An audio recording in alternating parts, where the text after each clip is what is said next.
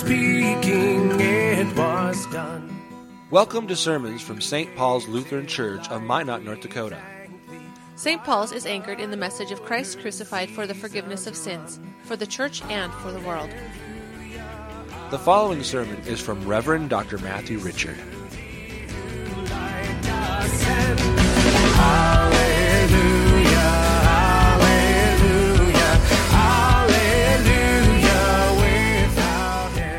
Holy Gospel according to St. Luke, the 18th chapter.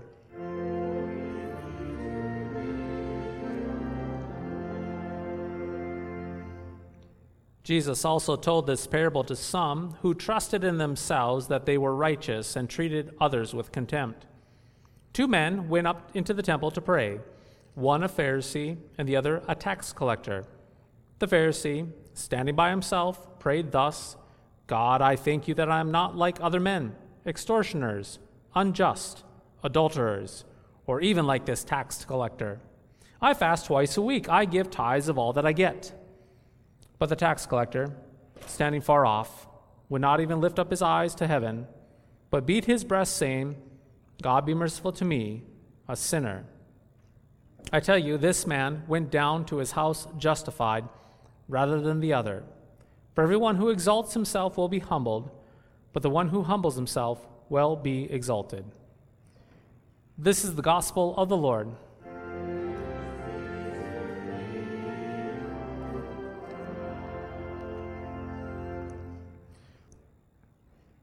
In the name of Jesus, Amen. One of the reasons why we love to talk about other people so much is that it makes us feel good. Let's not deny it. Talking about other people makes us feel good. You see, life gets pretty boring if we do not have a villain in our lives.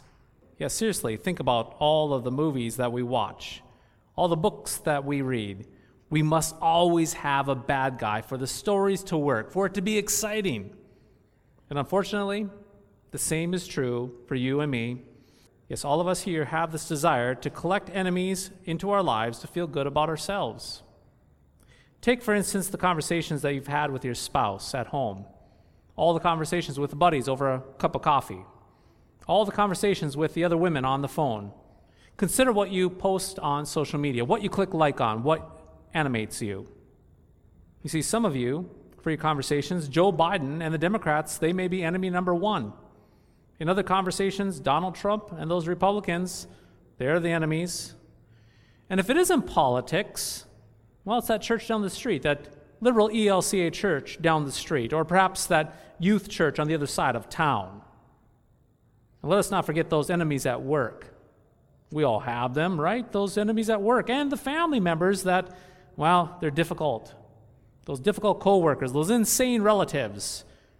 To the point, listen to your conversations with other people and watch how excited that you and I get when we identify a common enemy, a bad guy, if you will. Once that bad guy is identified, your heart rate will increase, your voice will get a little louder, a little more animated, you will sit taller, your hands may even start moving as well, and then you will feel empowered. You'll feel empowered and bold as you talk about the common enemy together. Did you hear what Julie did the other day? Seriously? what you, oh, Julie. Can you believe what the president said the other day? Ha, what a loser. That pastor, he did it again. Can you believe it, that pastor? Why is he so foolish? Doesn't he get it? If I were in charge, I wouldn't mess up as much. You know, I would never do something like that. When are people going to learn? You know, I told you so. I called it, but nobody listened to me. Now, dear friends, we must be perfectly clear that there are indeed times where we must call out enemies in the world. There are indeed enemies in the world. There are very, very bad people in this world that do very bad things that need to be avoided and need to be, need to be fought against.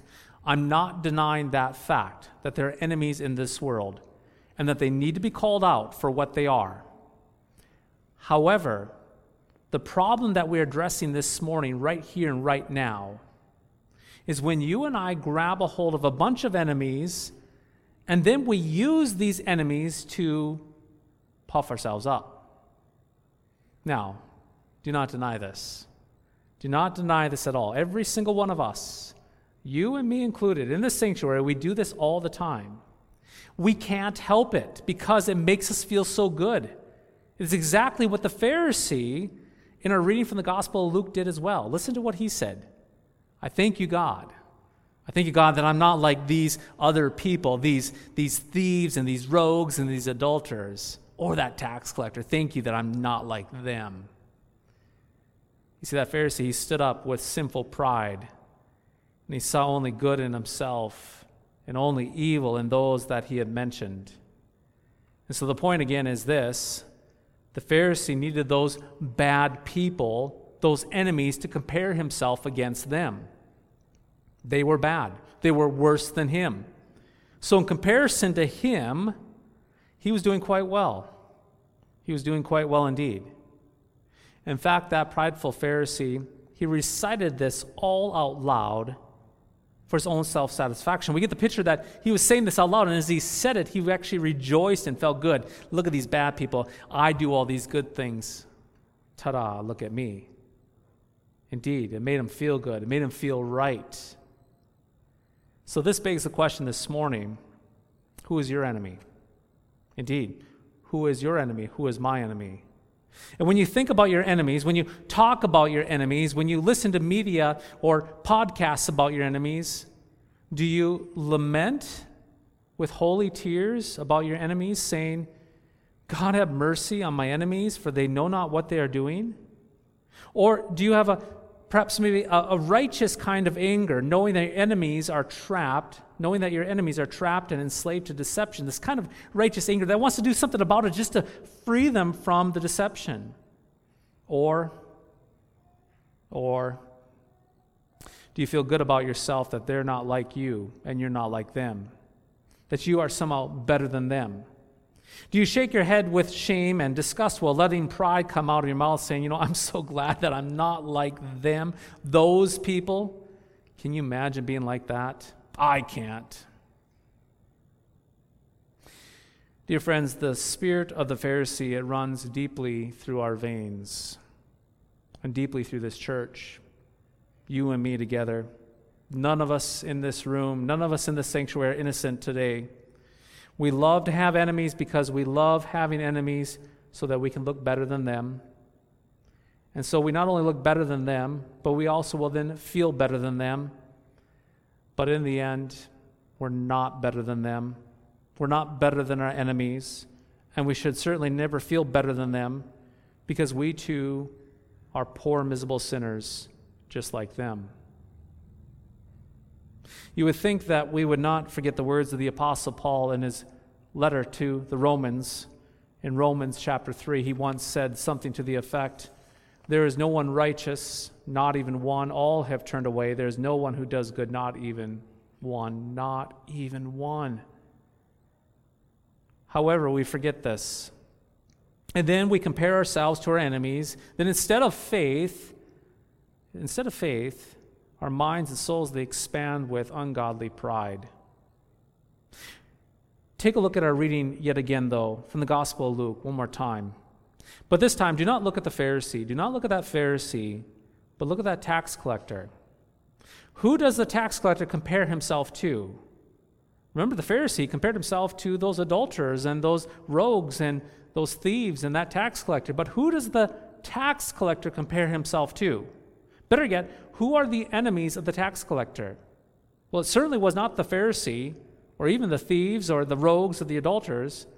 Again, who was the enemy? Who was the tax collector's bad guy, if you will? Now, prepare yourself. Prepare yourself for the answer. Get this. The enemy of the tax collector was the tax collector. It was himself. You see, dear friends, this Christian faith does not allow you to grade yourself on a curve or on the basis of how other people are doing. That is to say, your righteousness is not based upon the sins that you have somehow managed to avoid in this life. Maybe it is true, maybe, maybe it's true that you have not been as bad as everyone else around you. Maybe you can indeed say, Thank goodness, I'm not like those bad people over there. But nonetheless, mark this before God Almighty, you and I are still sinners in thought, word, and deed. Before God Almighty and His precious and His holy Ten Commandments alone, His perfect righteousness, we can only do one thing, and that is this we can only beat our chest while saying, God be merciful to me, the sinner, right here. Dear friends, this is why all of our funeral services here at St. Paul's focus on Jesus and not the deceased. I don't mean to be crass, but the majority of the funerals that I've attended in North Dakota go the way of the Pharisee. You see, a typical North Dakota funeral with a typical North Dakota pastor props up the dead person while focusing on all the virtues and all the good that the dead person had done in this life. And the goal of these kind of funerals, these Pharisee funerals, is to convince all the attendees that that dead person was better off than everyone else around him, which means that that dead person will end up in victorious heaven where all good people go. People who are not thieves and rogues and adulterers. Lord, have mercy on this kind of thinking. As one of your pastors, if I have the honor to bury you, to tuck you into your graves, to tuck you into the comfort of Jesus, to await the resurrection, by God's grace, by God's grace, I give you my word that I will not give you a Pharisee funeral. I will not give you a Pharisee funeral where you will be propped up by me saying how good you were compared to everyone else around you. I will not dishonor your faith. I will not peddle a lie. We will not peddle a lie. We will not trample on the Son of God and his forgiveness of sins. Instead, you will be given a tax collector funeral, spoken of as a sinner. A sinner whom Christ suffered for, a sinner whom Christ died for, a sinner who Christ rose for. You'll be spoken of just like that tax collector, one who is at home justified not by your works, but justified by Christ and Christ alone.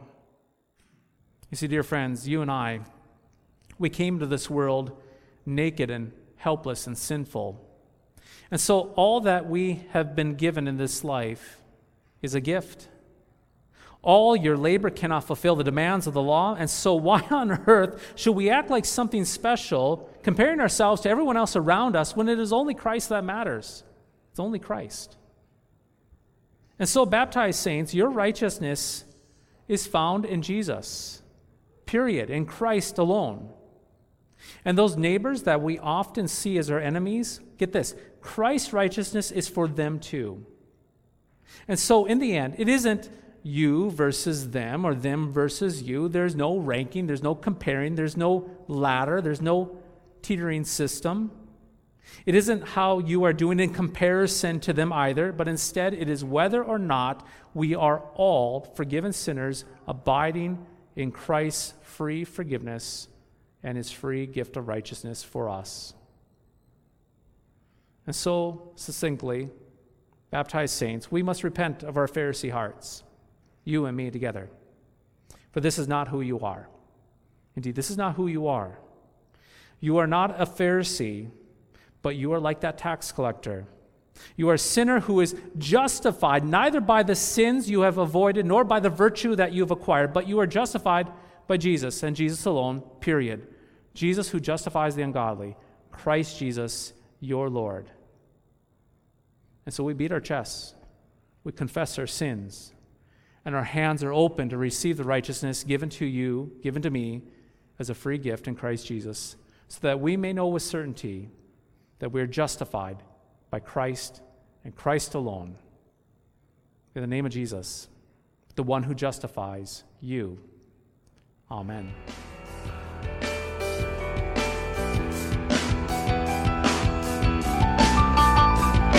Thy strong word bespeaks us righteous, bright with thine own holiness.